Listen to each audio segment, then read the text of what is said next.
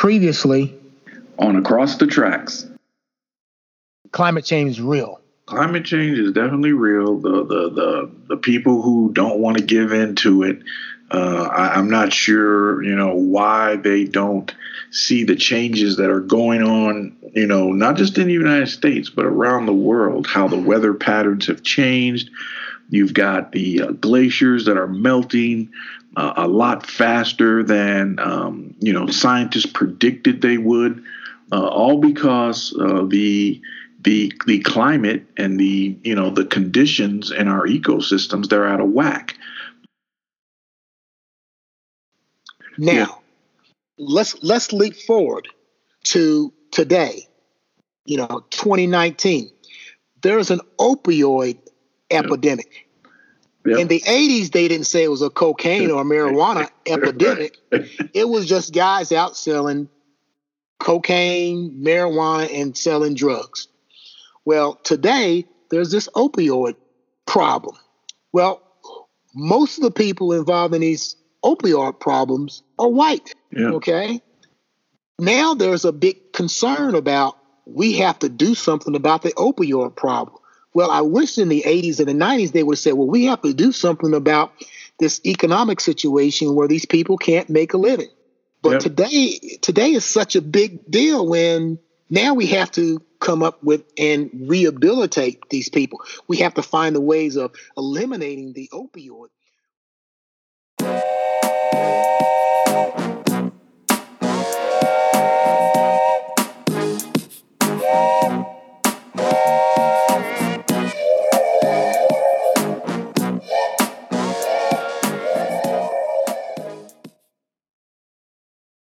I'm Steve. And I am Wayne. And it's been a few minutes since we graced the airways, but uh, we are back after uh, extended uh, vacations uh, at sea and work in various locations around this great country.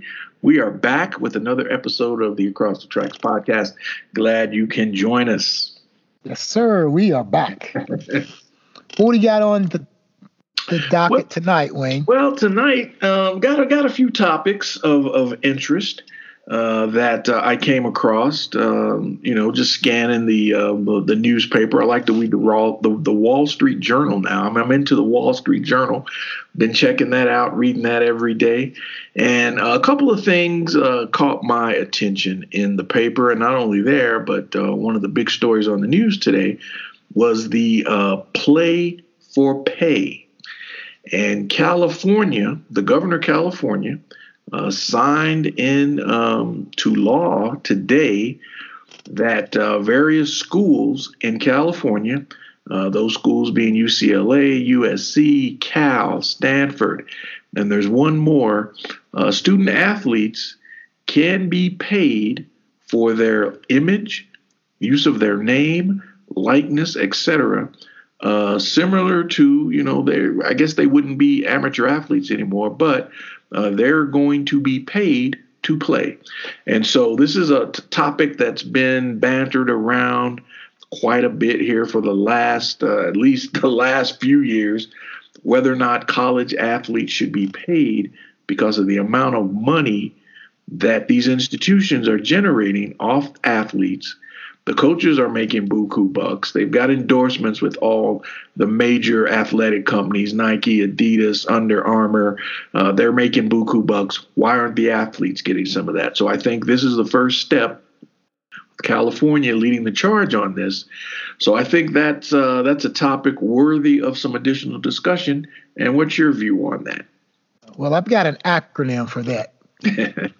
BDT about damn time. yeah, uh, I I kind of go along with the governor on that because these kids are um, are athletes, are young men and women, are coming from small town America like E Town and and uh, going off and playing college ball, and literally their situation uh, is just as bad as if they came from a a bad neighborhood or uh, an area that's not so well, but their athletic ability and or their academic uh, ability has allowed them to move on. And as you mentioned, you know, the college coaches are making millions of dollars, the institutions are making millions of dollars, and the NCAA has got this idea that, you know, these kids should be amateur af- athletes at all times. Well, after so long, you know, they're going to either graduate or going to step on into the NBA or the NFL or or uh, Major League Baseball or whatever, and then uh, they're going to make money that they should have been making before. Well, I I see no problem with them being paid uh, to play. You know, they got to be compensated somehow. You know, yes, they get their academics free. Yes, they'll they'll they get their food uh, free, but their food is only what they get from the university. You know, after football practice, they don't get any extra food. Right. You know, they don't have, uh, you know, dinner tables and things like that for them. Right. So this is something that's a positive. Right. As far as I'm concerned. However, California is going to put a lot of pressure on the rest of the states around the United States, the rest of the colleges around the United States, because simply, you know who's going to go to California to play? the best athletes. The best you know, athletes, yeah. Why am I why am I going to go to Indiana University when I can go to USC and play and they're going to pay me? Yeah. Why am I why am I going to go to Penn State or why am I going to go to uh, Florida or even Alabama, who has you know won national championships for years, when I can go to California and play at USC or play at UCLA or play at Stanford.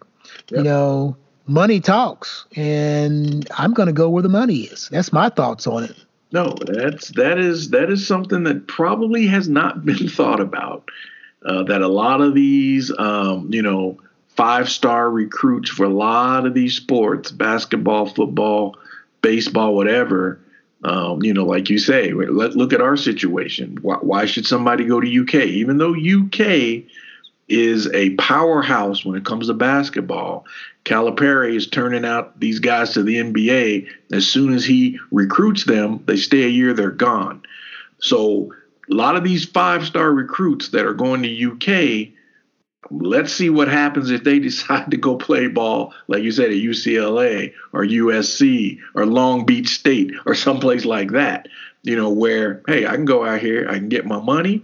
And if I'm in a program that gets national exposure and I'm on TV a couple of times a week, the NBA scouts, the NFL scouts, whatever, they're going to see my talent and, and I'm going to get paid doubly.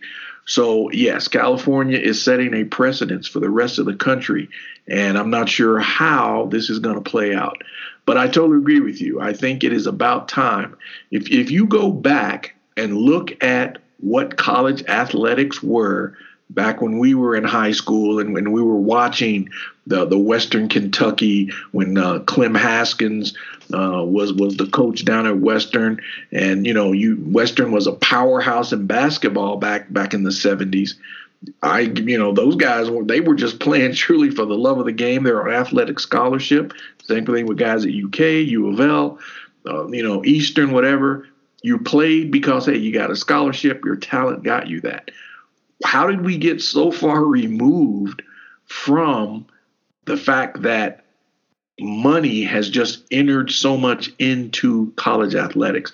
And we we probably know under the table things were going on with a lot of these big time athletes. It just wasn't probably talked about as much, but we knew folks were probably getting some perks on the side. You can't you can't necessarily prove it, but you probably thought like, eh, you know, they're probably taking care of this guy pretty good. But where did we go? Where, where how did we transcend from, you know, just being on scholarship, you played the games, you practiced, to now that the coach is literally contract is in the millions of dollars, and they've got more endorsements than a lot of athletes that are pros. Right. You know, right. the college coaches' endorsements are bigger than some pro athletes. And so, um, yeah, I think it's about time that, that a lot of these young men, young women who are toiling for these universities, practicing, you know, giving blood, sweat, and tears on the athletic field, uh, the gymnasiums all across this country. It's about time. I think that they get a share of what that university is raking in on the, on the uh, you know the backs of their athletic talent. So you know, uh, Wayne, just just think about this for a second. Uh, when we graduated from high school, as you as you remember, Mark Bradley, he had signed a uh, a football scholarship to play for Western. Yep.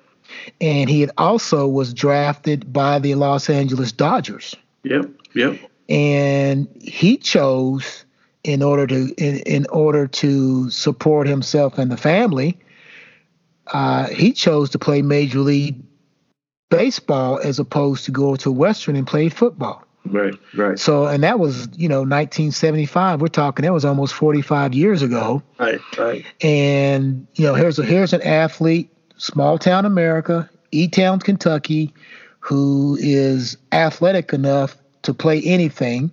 Yeah.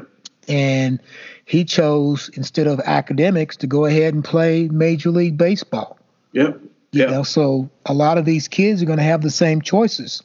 But now, if this, you know, the NCAA, they really either they're going to squash it or they're going to allow other schools to do it. There's no way around it because if they punish those California schools, then what's going to end up happening is that there's going to be probably some boycotting going on. There's probably going to be a lot of athletes that's going to say, "Hey, I'm not going to play if I can't get paid." So right. they're they're right. they're under the uh, they're under the watchful eye of just about everybody. Tomorrow, it's, it's all going to be everywhere. Oh yeah, and and this this this goes back to the I think uh, I don't know if it was a lawsuit or a uh, just a grievance that Ed O'Bannon filed uh, back in the 90s, maybe it was late 80s, 90s. Ed O'Bannon filed a grievance against the NCAA for the very reason that now California said, hey, we want our athletes, if you're using my image, if you're using my name, if you're using anything associated with my athletic talents, to pump up this university, we want to be compensated for that. So Ed O'Bannon initiated that back when he played ball at UCLA. He initiated that uh, once he finished his career there. So we, have come full circle uh, to to this. You know, it's, it's a reality because California's already done it. A lot of the schools that you know haven't fallen in line yet but you've got some athletes because they don't want to be under the scrutiny of the NCAA and they want to get their professional career started a lot quicker rather than going to school, especially basketball players, they're going to play overseas. And there was a couple of, of young recruits that did just that. They went to play in the Australian Basketball League. So they're going to play in the Australian Basketball League for a year. Next year, they'll enter into the NBA draft with the hopes of, you know, being a lottery pick. So uh, the, the athletes are getting wise to, to what's going on because these schools are they're making buku bucks off of, of these athletes. And it's i think it's it's about time. I like your acronym. It's about damn time. So yeah. I like that. So um, since we're talking about play for pay and let, let's stay on the money tip here for a minute and so today there was another uh, issue that came out the EEOC uh, passed a law, and I think it may have had something to do uh, with the Lilly Ledbetter Act that, that, President Obama passed when he was in office, which which basically said that women need to be paid equally for the same job that men were doing. And so the EEOC has come out with with a compliance directive that employees that have more than 100 employees, they now have to make it known what the salaries are for minority and women employees. So, what, what's your take on that in lieu of, you know, what's going on? The fact that you know women make, you know, what is it, seventy five cents uh, on the dollar compared to what men are making, and then we know minority women make less than that.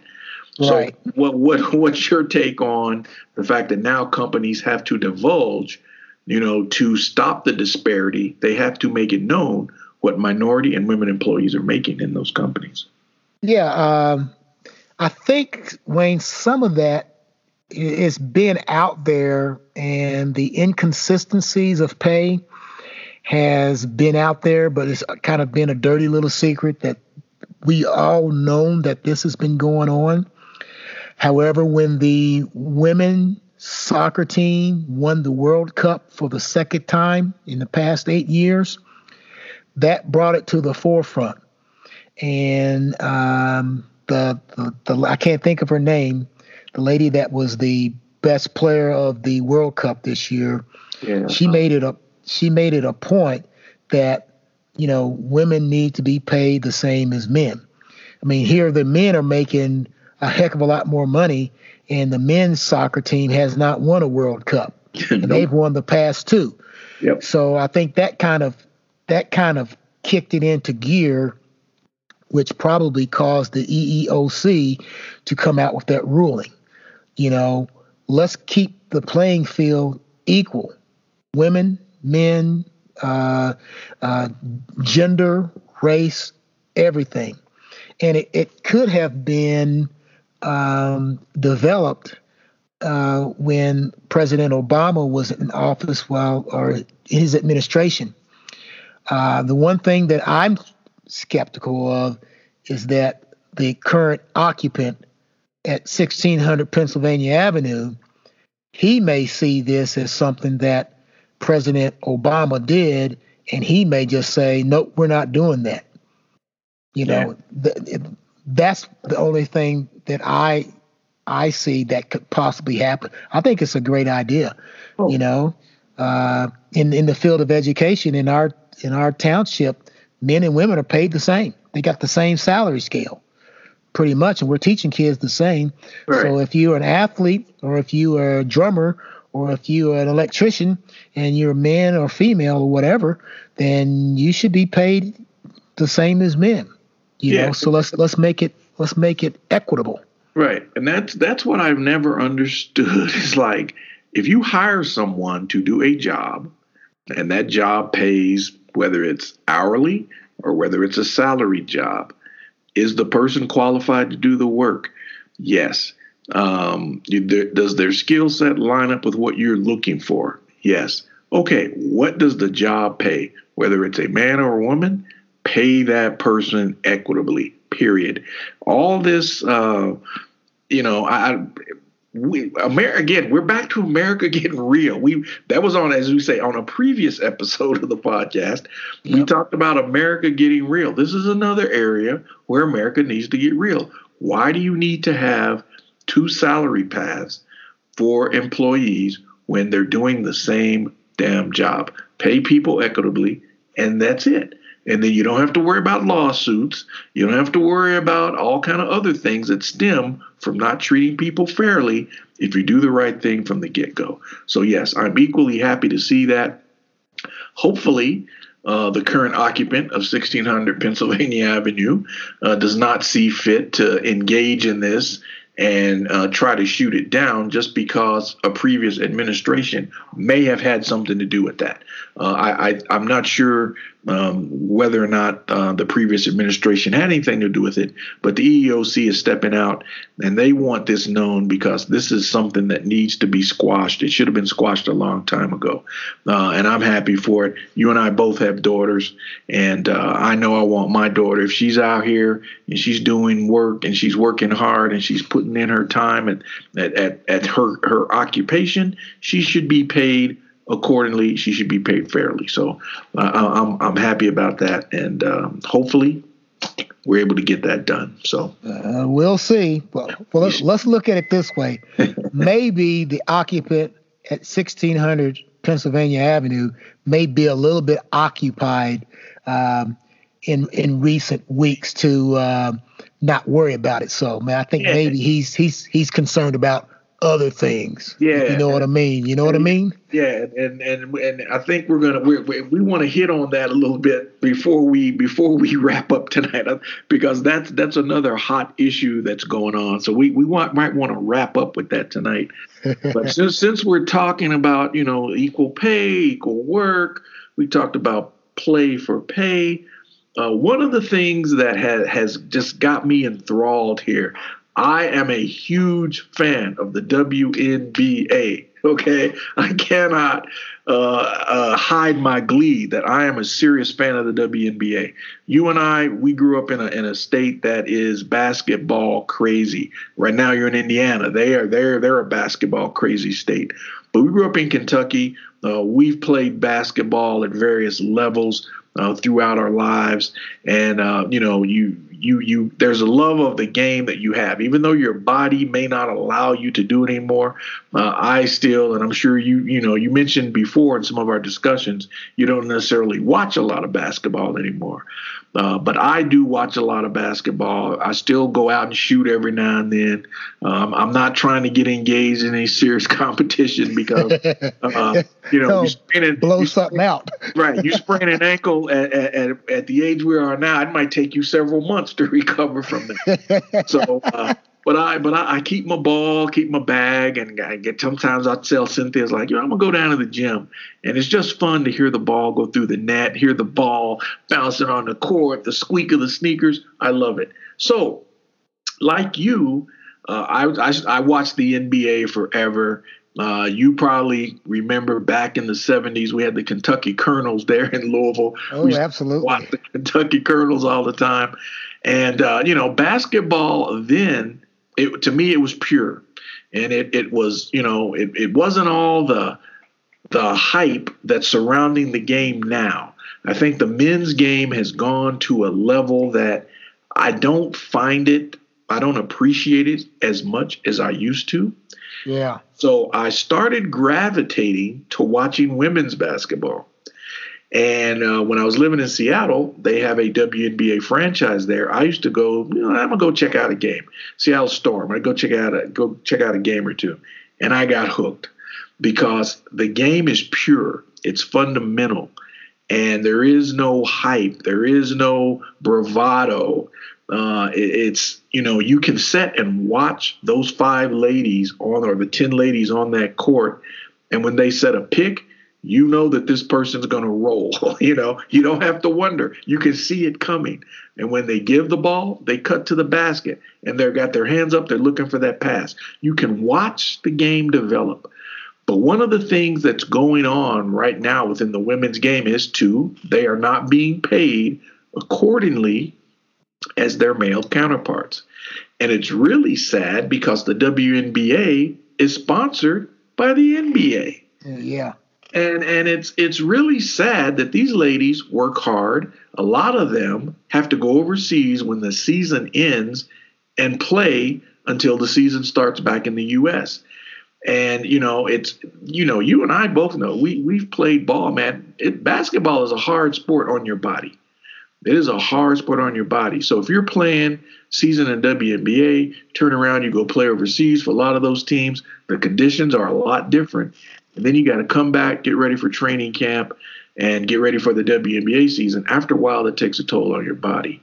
And so they are not being fairly compensated for the talents that they're bringing to the court.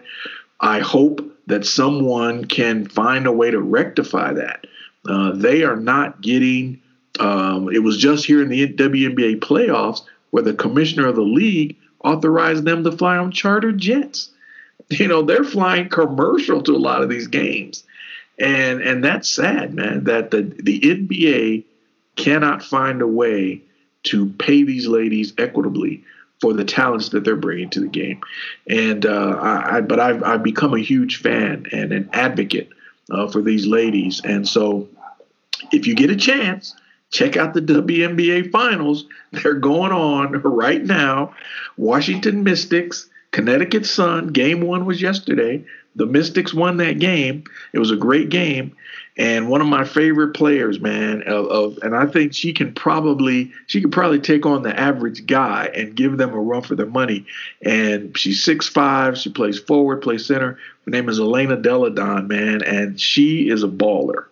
She is a baller, probably one of my most favorite players in the league. So shout out to the WNBA, man. I, hope those ladies too, since we're talking about equal pay for equal work, I hope that someone sees fit uh, to reward those ladies for their talents, their time, the blood, sweat, and tears they're bringing to the court, and pay them an equitable wage that is on par with a lot of what the men are making in the in the NBA.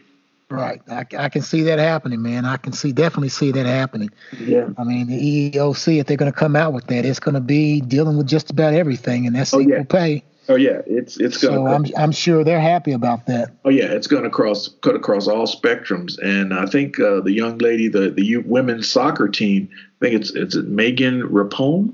Megan Rapinoe is her name. Yeah. Was the one who you know highlighted the fact that hey, we're out here, we won two World Cups, and compared to the men, and they gave the figure, the men's uh, the the budget for the men's team is like you know, several hundred million or something like that, and their budget pales in comparison to that. That's ridiculous, man.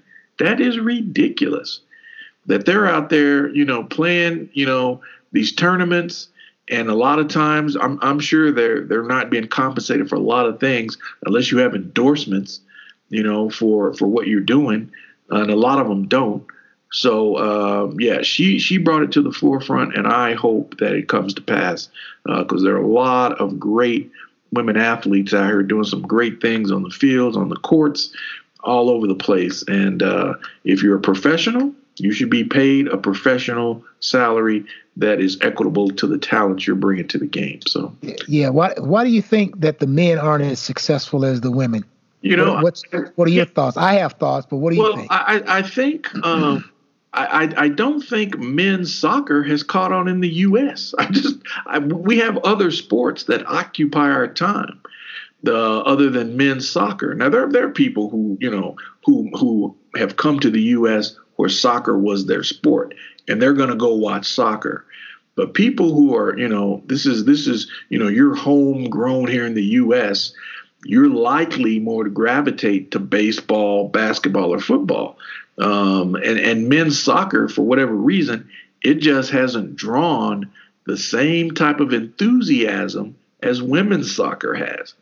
And women's soccer, you know, you've got now young girls have someone to look up to.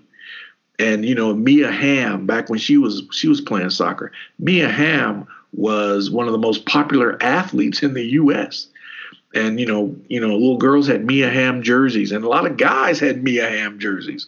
You know, so I think women's soccer, I think there's more excitement for it.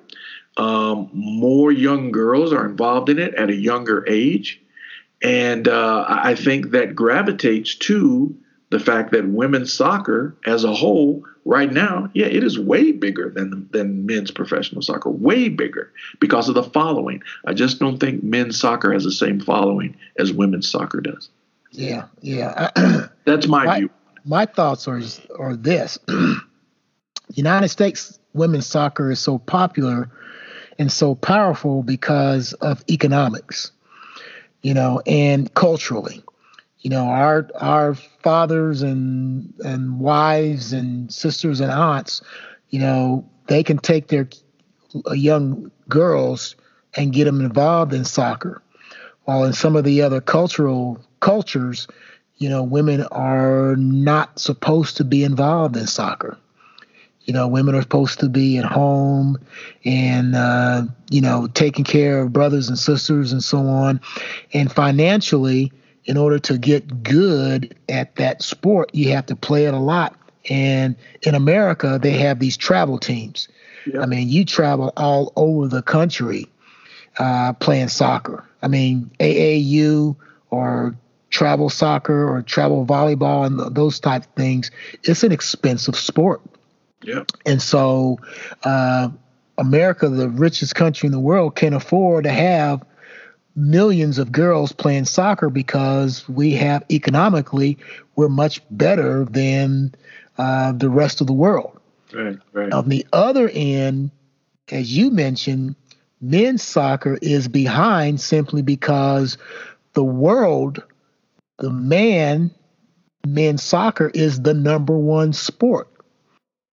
And in the United States, it is not the number one sport. You know, and, and I've talked to you about we have a number of refugees that moved into our township.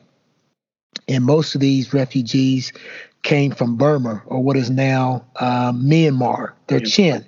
Yep.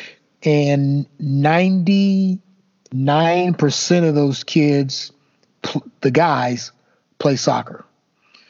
Our soccer team at the high schools now, 99% of the soccer players, and we have two high schools in our in our uh, township. 99% of the players on the varsity, JV, freshman, eighth, seventh, sixth, fifth, fourth, third, first grade level are Chin players. Wow. And that's all they play. You know how we used to go out and play pickup games. You know, right. we'd go to the hilltop, or we go right. to Morningside, or we go to the bottom, or go right. to Fort Knox, and so on. Yeah, that's how the Chin are uh, with soccer.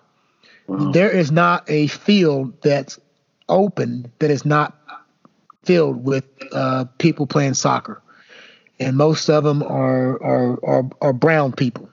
Wow.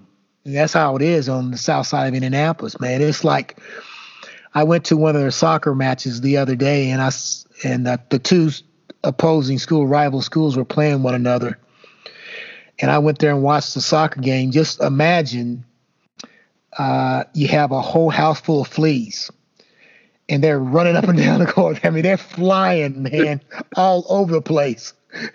I mean, they're ricocheting. They're doing things with bombs. Like, how in the hell did he do that? Yeah, yeah. And it's just so natural to them. It's it's like us you know, when we go out and play basketball, it's just it's it's a norm to them. So I think that's the reason why uh, women's soccer is so much better than men's because men across the world that's all they do is play soccer, and men in America uh, they don't play as much. Soccer is more popular, but not like it is around the world. Yeah, you know? yeah. Yeah, I, I yeah, I, I totally agree with you. Um, you know, living overseas, uh, lived in Turkey, lived in Greece for a while, especially in Europe. Soccer is huge. I mean, it is huge, and so it was any given Sunday you'd be out, like you say, soccer fields full. You know, you know, pickup games. You know, playing soccer, and and the that's the sport that the world has embraced. But we here in the U.S um, no, it, it is not the number one sport. We have, you know, probably right now, I think basketball in the U.S. is probably the most popular sport, and football is probably coming up next, and then followed by baseball. But I, want to segue back um, to, uh, you know, talking about women's sports.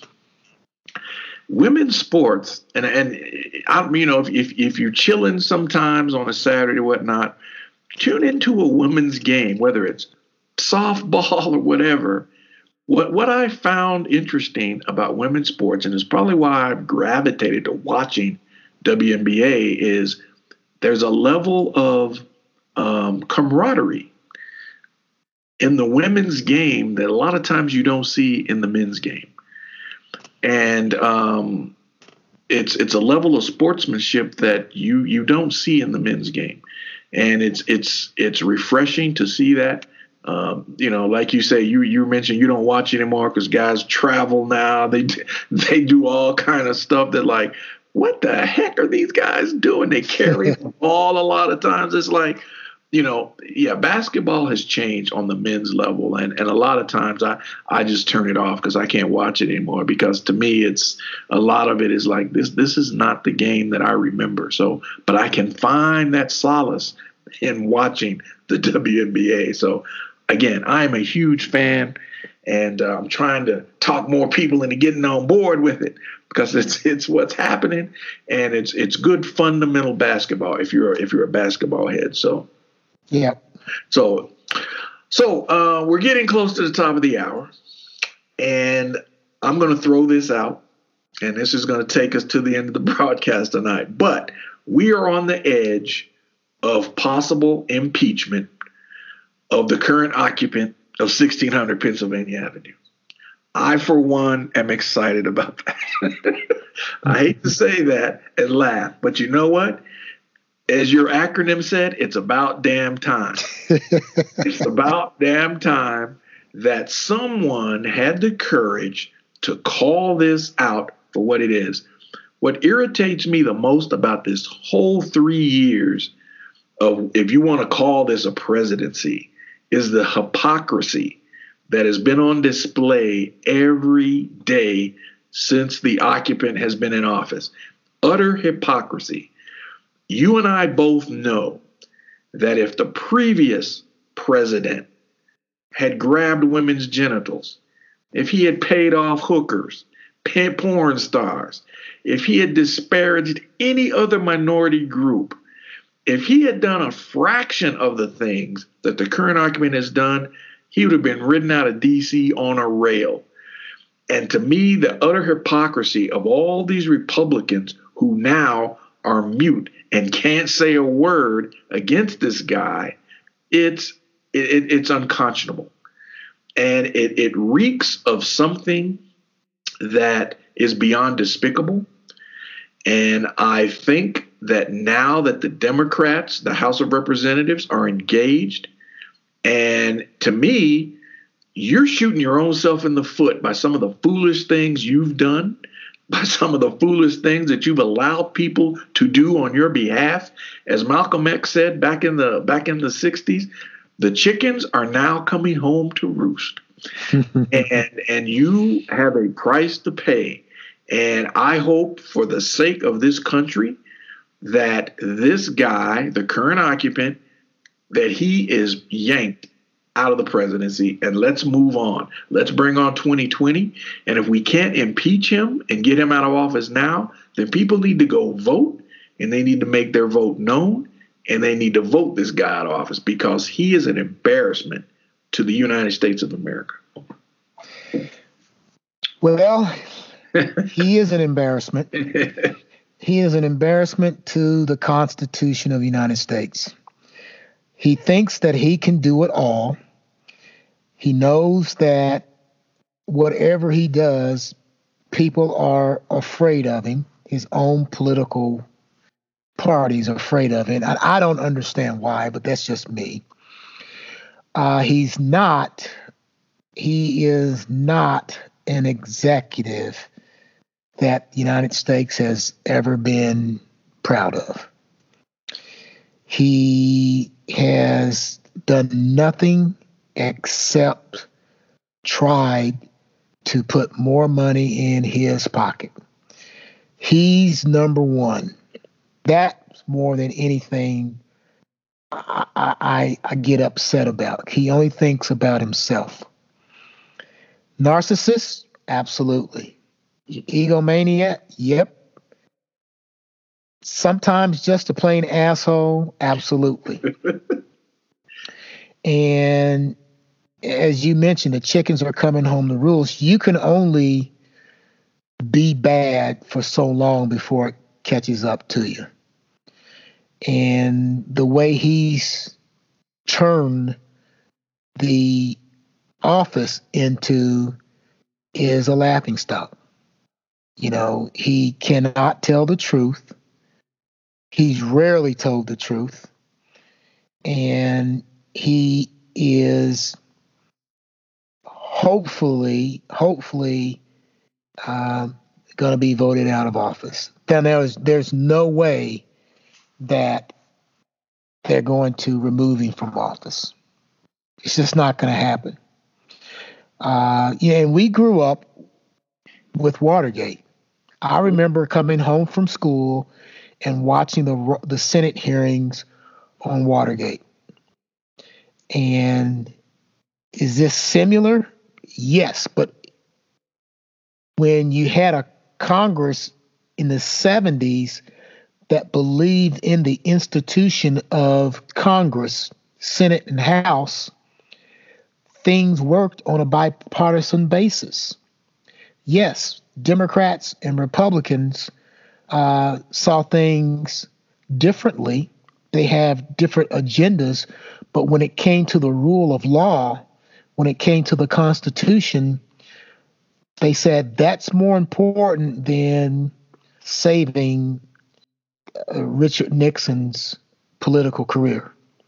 And that's what it's about now to me you know, we have a constitution in the United States that is divided into three separate and equal branches of government checks and balances. Well, he doesn't believe in checks and balances. He and, and you don't have part of the legislature that's supposed to be checking the executive branch like it should because the uh, party of the present occupant of 1600 Pennsylvania Avenue, his party is behind him regardless. And it's going to take, under the current Constitution, if I'm remembering correctly, it's going to take at least 67 uh, senators to remove the current occupant Yep. if Yep. he's impeached. You are right. Okay, at least 67.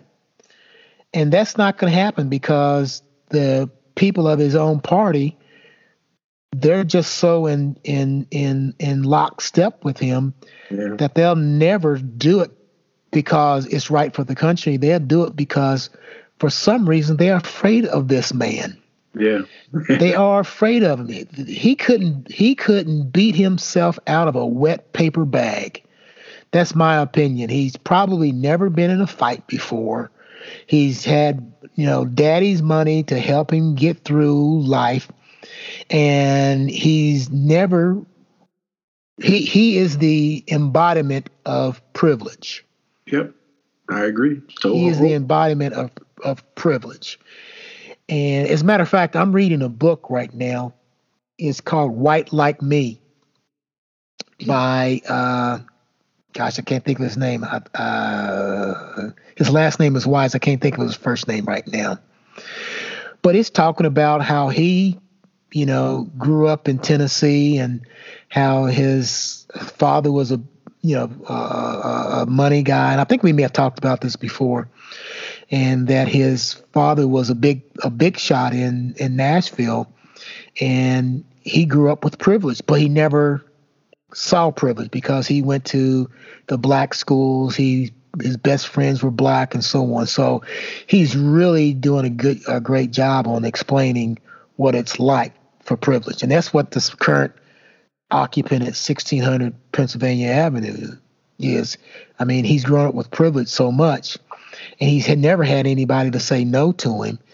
And so, you know, this thing that's going on with the with Ukraine is the one thing that the uh, Democratic Party they've latched on to him like a Doberman Pinscher or a pit bull, and they're going to go. They're going to focus on that, and uh, he's going to be squirming for for some time. And hopefully, we can get past this. And if he survives, I hope that I, I hope he doesn't get reelected. That's just my own personal opinion. And if he does not get uh, removed from office because of uh, his high crimes and misdemeanors, uh, but I, I just don't think that's going to happen. And Well- uh, the the guy that's the vice president, PAP, P A P, punk ass Pence. That's another acronym for listeners. that's that's something I've been calling. I don't know if anybody else knows that or not. But he's not as he's just as bad because everything that uh, the current occupant does, he falls in right behind him, and he thinks that someday he's going to be uh, the president. Well, guess what, Pap? It ain't going to happen Yeah. because you're not standing up for the rule of law. You're not standing up for constitutional norms, and therefore you're going to be lumped in lumped in with uh, the current occupant. Right. So your chances are pretty slim, brother. So, um, you know, you better you better s- strike that iron when you get a chance to get out of there. You know, run like hell. yeah, You know, he- because because the current occupant, hell, he may just kick you underneath the bus. that, that that that's what a lot of these guys who, like you say, I don't for the life of me, I don't know why they're afraid of him. But if they look if they look at the track record, he will turn on you in a heartbeat. so you, you you may be thinking like, oh, I'm, you know, I'm I'm doing right by the prayer. If he gets a chance to throw you under the bus and a bunch of other people with you, he will do that because he has no. Um, it's like you say, it's all about him. So if, if, I can throw you under the bus to save my ass, that's what I'm going to do. And so Pence has latched himself onto this wagon. He's been along for the entire ride. The thing, the, the one thing I do not like about Pence, he's always touting his Christian values. So if your Christian values mean so much to you, I don't see you calling this guy out for all the non Christian stuff that he has done over three years. You have been silent, but you supposedly stand for everything that Jesus Christ stood for. You know, Jesus Christ never disparaged anybody. He was always willing, uh, you know, he, he was a servant first. And if, if, if he saw a need to call someone out, Jesus Christ called some people out. He skirt he, he, he you know scourged the money changers out of the temple and and called Peter on some of his crap and whatnot. But you stand up there every day and clap for this man. You smile for this man, knowing good and well he is the devil incarnate. And so you like you said you are never going to see the presidency uh, it, it is a bad time for this country uh, I know some people may not want to voice their opinion, they may say it in private, but a lot of people know that we are in a desperate time in the US of A. And as soon as we can get rid of this guy and restore some order, we can restore some decency and some normalcy to the to the day-to-day life in this country and get back to the principles that are called out in the Constitution. Until that happens, we are on a slippery slope, and um, God knows where we're going to end up.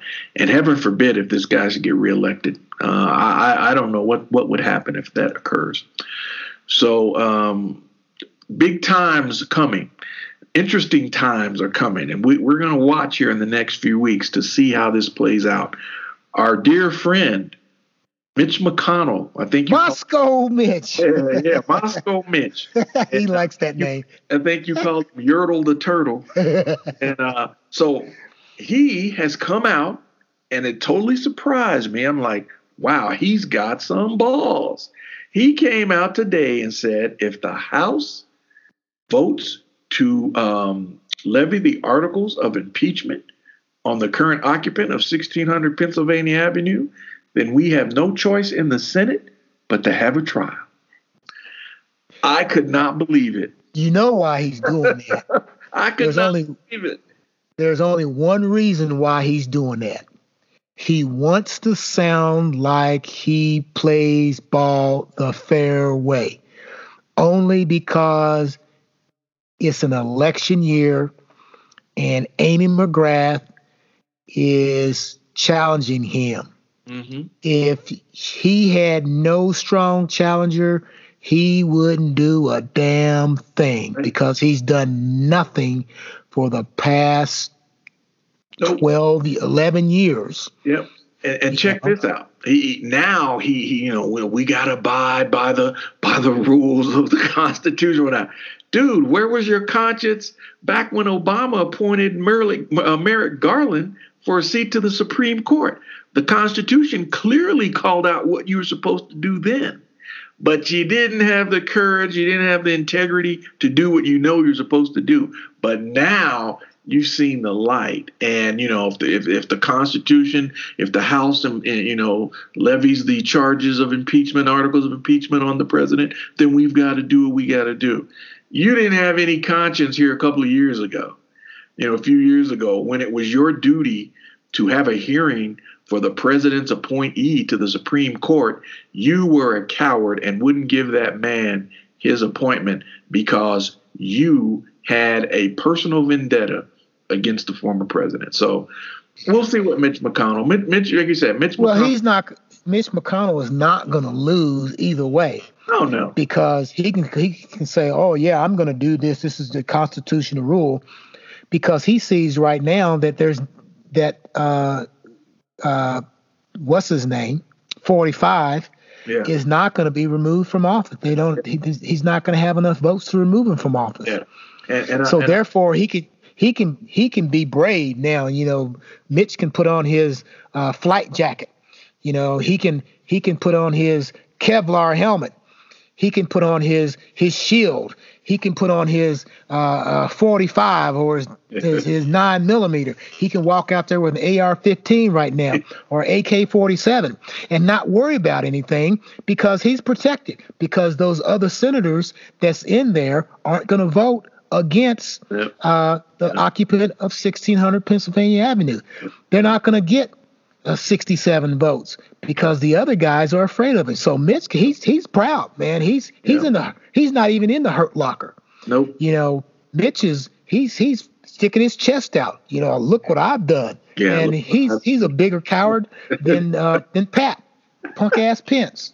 Yeah, it is sad, man. It is it is sad to see the so-called leaders of this country kowtowing and and what was the term? They're kowtowing. They step and fetch it. They, they, you know what I'm saying? They, step and fetch it. They kowtow to this man, and it's like, don't you guys have some pride? Don't you have some integrity? You are the those so-called leaders of this country, and you're acting like the, the the the little kid i'm afraid i'm afraid to go down to the park because so and so might be down there and he might beat me up or something. I mean that's that's what we got with these guys. They're all cowards. They're hmm. all cowards. And so not only do i hope that people go out and vote not just in the upcoming presidential election but they vote in the senatorial congressional elections to get a lot of these spineless people out of office and let's restore the dignity that has always been prevalent in the United States government. Right now, we are an embarrassment to the world. We're an embarrassment to ourselves. Yeah. And we are only to blame ourselves for that by electing these people, these people that for whatever reason, like you say, they're scared to death of of who whatever this person is. I wouldn't even say he's a man. He does things that are unmanly. And uh, why are you afraid of somebody like that? I have no idea. So, so get out and vote in get local elections. Get out statewide and, and and at the national level. Local elections, state elections. Yes. To me, right now, are probably more important than the, the national election. Absolutely. Because the way things are going now, states have having the, the power to control voting districts, yep. voting rights, and so on. So, you know, all of our folks back in small town America, you have got to get out. You have got to drag somebody with you. You cannot stay at home. You cannot think that uh, it's so bad that the current occupant at 1600 Pennsylvania Avenue is not going to win the election. Well, look what happened in 2016 a lot of people didn't get out and vote because it was a sure thing in 2016 that uh, that uh, Hillary was going to win that election. Every time from from from history, every time that that happens, the person that is leading the polls have lost. 1948, it was Thomas Dewey from New York. He was kicking Harry Truman's ass all over the United States. But Harry Truman who was supposed to be the worst president we'd ever had, he was all over the country going out and speaking with people, whistle stop tours all over, you know. And what ended up happening? Dewey lost. Yeah. Truman won because people thought, all the pundits, all the critics said that there's no way that Dewey's going to lose this election. And Truman just kept going steady, just kept going, kept going, kept going, kept going, and ends up winning the election. You know, so uh, America, E Town, Louisville, Kentucky, Indiana, Lexington, yes. Lexington, all across the country. You guys got to get out and vote in, in, your state and local elections as well. You know, so uh, that's that's my kick on that. Yeah, and you're absolutely right. And uh, we we cannot be lax uh, this time. We cannot be lax, and uh, you know think that uh, you know the whoever is running against him um, is, going to have an easy go of it. No, we we have to make it known that this is unacceptable. What is going on? What has gone on? Uh, the fact that the dignity of the office of the presidency has been drugged down into beyond the mud. Has been drugged beyond that. And we need to restore some dignity to the office. We need to restore pride um, in this country. We need to restore integrity into the to the Congress. And so there are a lot of things that we need to do. And one way to do that is to vote. So please vote this all your elections that are available, make sure you vote. A lot of people have sacrificed, marched, died uh, for the right for the right to vote. Women, men, black, white, vote. Make your vote count. Make your voice heard. So, yep. Democrat and Republicans. And I'll say this last thing. If you're a Republican, you don't have to vote for a Republican every time. If you're a Democrat, you don't have to vote for a Democratic candidate every time. All I say is vote for the person that's going to do the best for our nation, the best for your state, the best for your life. Okay? Don't go following behind somebody just because there's a D or an R in front of their name. Hell, the current occupant at 1600 Pennsylvania Avenue, he's never been a Republican. Nope. He's always been a Democrat. Yeah. And he's he's come out and said that in 1986, I think it was, if I run for president, I'm going to run as a Republican because those dumbasses watch Fox News and believe everything that that's on Fox News, and they will vote for me for president. Yeah. Well, the soothsayer, he was correct. He was correct. He was correct. Get out and vote. Get out and vote. Do your civic duty. All right. All right. So, that said, uh, we are a little past the top of the hour, and it has been another um, interesting uh, Cross the Tracks podcast. A lot of good dialogue tonight, a lot of good uh, opinions shared, and I think we're on the we're on the same page in a lot of these things. And uh, you know, check us out. Check out our Facebook page. Check us out online, SoundCloud. We're on iTunes. Uh, the latest episodes. You can go back and look at previous episodes, but check us out. If you got any topics you'd like us to discuss, uh, let us know. We'll we'll do that. We're also looking to add guests to the podcast. We're looking for you know friends uh, that we have may grown up we may have grown up with, uh, but we're we're open to other ideas. So uh, let us know if you're interested or you know want to come on or just share uh, an opinion about a topic that we have discussed. We're open to that. So that said. This has been the latest episode of Across the Tracks. We'll catch you the next time. We'll catch you later. This is Steve, and I'm out of here. And I'm Wayne. I'm out too.